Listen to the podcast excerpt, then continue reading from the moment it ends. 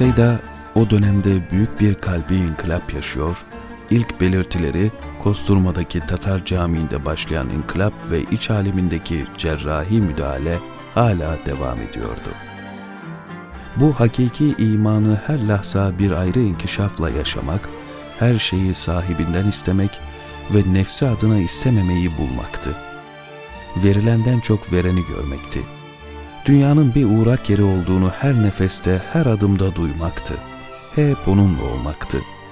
Bir lahza ondan ayrılmamaktı. Onun görüş ve duyuşunda olduğunu bilerek halini ona arz etmekti. Onu görünce gayrı unutmaktı. Hakiki imana erip mahlukatın dilenciliğinden kurtulmaktı. Bir halde işte. Ona sancılar çektiren, insanları büyüleyen bir hal, tarifi muhal. Ona gidilirdi. Genç Serdar da ona gitti. Cenab-ı Hak 33 yaşında ona Devlet-i Aliye'nin Harbiye Nazırlığını nasip etmişti. Genç yaşında öyle bir noktaya ulaşmak büyük bir ihsandı ve Enver Paşa bunun farkındaydı. Haddini biliyordu. Gücün düze geldiği kapı ilim, irfan ve adalet kapısıydı. Ecdadından o adabı almıştı. Orada dize gelmeyen, onları tanımayan ruh canavarlaşır, her geçen gün vahşileşirdi. Koca Kanuni kaç defa Yahya Efendi'nin huzuruna çıkmamış mıydı? Osmanlı'nın sonunu sorduğunda aldığı neme gerek cevabı karşısında acaba bir hatamız mı oldu diye endişelenip üç kıtanın hakimi Cihan Padişahı kayıya atladığı gibi soluğu dergahta almamış mıydı? 46 yıl dünyaya yalnız başına hükmeden adama bu ihsan o tevazunun bir ikramı değil miydi? Firavun ruhlu insanlar o kadar sene bu hakimiyeti yaşasalardı belki de uluhiyetlerini ilan ederlerdi. Namazlara bir mücrim edasıyla iki büklüm giden o edep ve hakikat ufku, insanın acizliğini unutmuş muydu ki Enver Paşa unutsun? Hocası hatta Tafız Osman'ın hokkasını tutan Sultan II. Mustafa'yı nasıl unutabilirdi? Enver Paşa'nın medresenin yolunu tutması onun içindir ki çok sürmedi. Zaten eski dostları, ahbaplıkları vardı.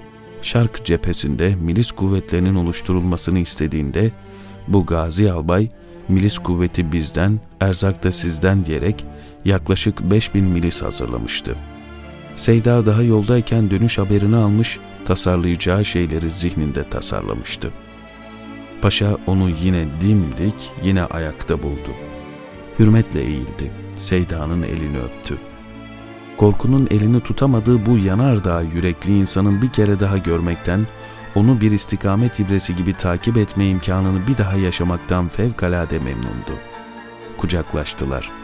Genç Serdar o sineye sarılmayı büyük bir şeref ve paye olarak görüyordu. İnançları gibi mazlumiyetleri de ortaktı. Aynı hüznü paylaşıyor, mağlubiyeti bir zehir gibi yudumluyorlardı. Seyda da çok mahzuz oldu. Hal hatır sordu, kelimelerden çok gönülleriyle konuştular. Enver Paşa medreseden ayrılırken Seyda'yı Harbiye nezaretine davet etmeyi ihmal etmedi. Aklından geçenleri orada söyleyecek, yapmayı planladığı şeyleri orada yapacaktı.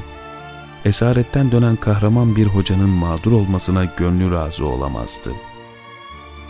Seyda'nın döndüğünü haber alan yeğeni Abdurrahman ve talebesi Molla Süleyman soluğu hemen İstanbul'da aldılar. Seyda onlara memleketinin, dostlarının ahvalini sordu. Onlar konuşuyor, Seyda köyünün yamaçlarını, coşkuyla akan Nurs çayının kenarlarını dolaşıyordu. Ceviz ağaçlarının altında geziniyor, üzerine çıkıyor, Yalçın dağların ötesindeki ufku seyrediyordu. Nurs'un o ılıman, huzur kokan, saadetli iklimini bir kez daha yaşıyordu.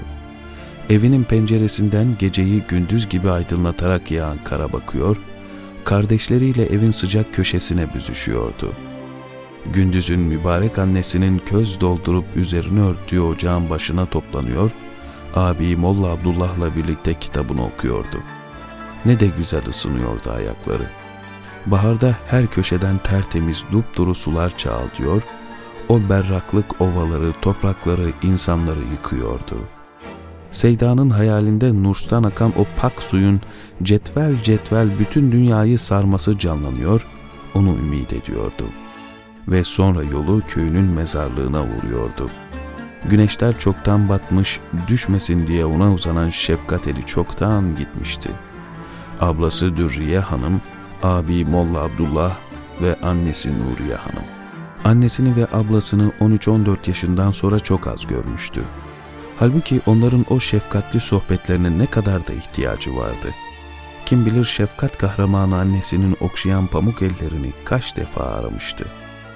Fakat bir yola çıkmış, bir davaya vakfetmişti kendisini. Geriye dönememiş, alemde yangın varken evini, ailesini düşünememişti. İnsanlığa duyduğu şefkat ve misyonu buna müsaade etmemişti. Annesi 1913'te vefat ettiğinde o bir yandan Van'da Horhor medresesinde talebelerini yetiştiriyor, bir yandan onlara hazırlanınız büyük bir felaket geliyor diyerek emarelerini hissettiği savaş için eğitim yaptırıyor, bir yandan Mısır'daki El Eser'in müennesinin yani şarkta bir ilim merkezi olacak Medrese Tüz Zehra'nın temellerini atıyor, diğer yandan da Şeyh Selim başkanlığında bazı kumandanlar dine karşı lakayt davranıyor ve dine fenalık yapıyor gerekçesiyle zuhur eden isyanı Van valisi Tahsin Bey ve Bitlis valisi Mustafa Abdülhalık'la o fenalıklar ve dinsizlikler o gibi kumandanlara mahsustur. Ordu onunla mesul olmaz.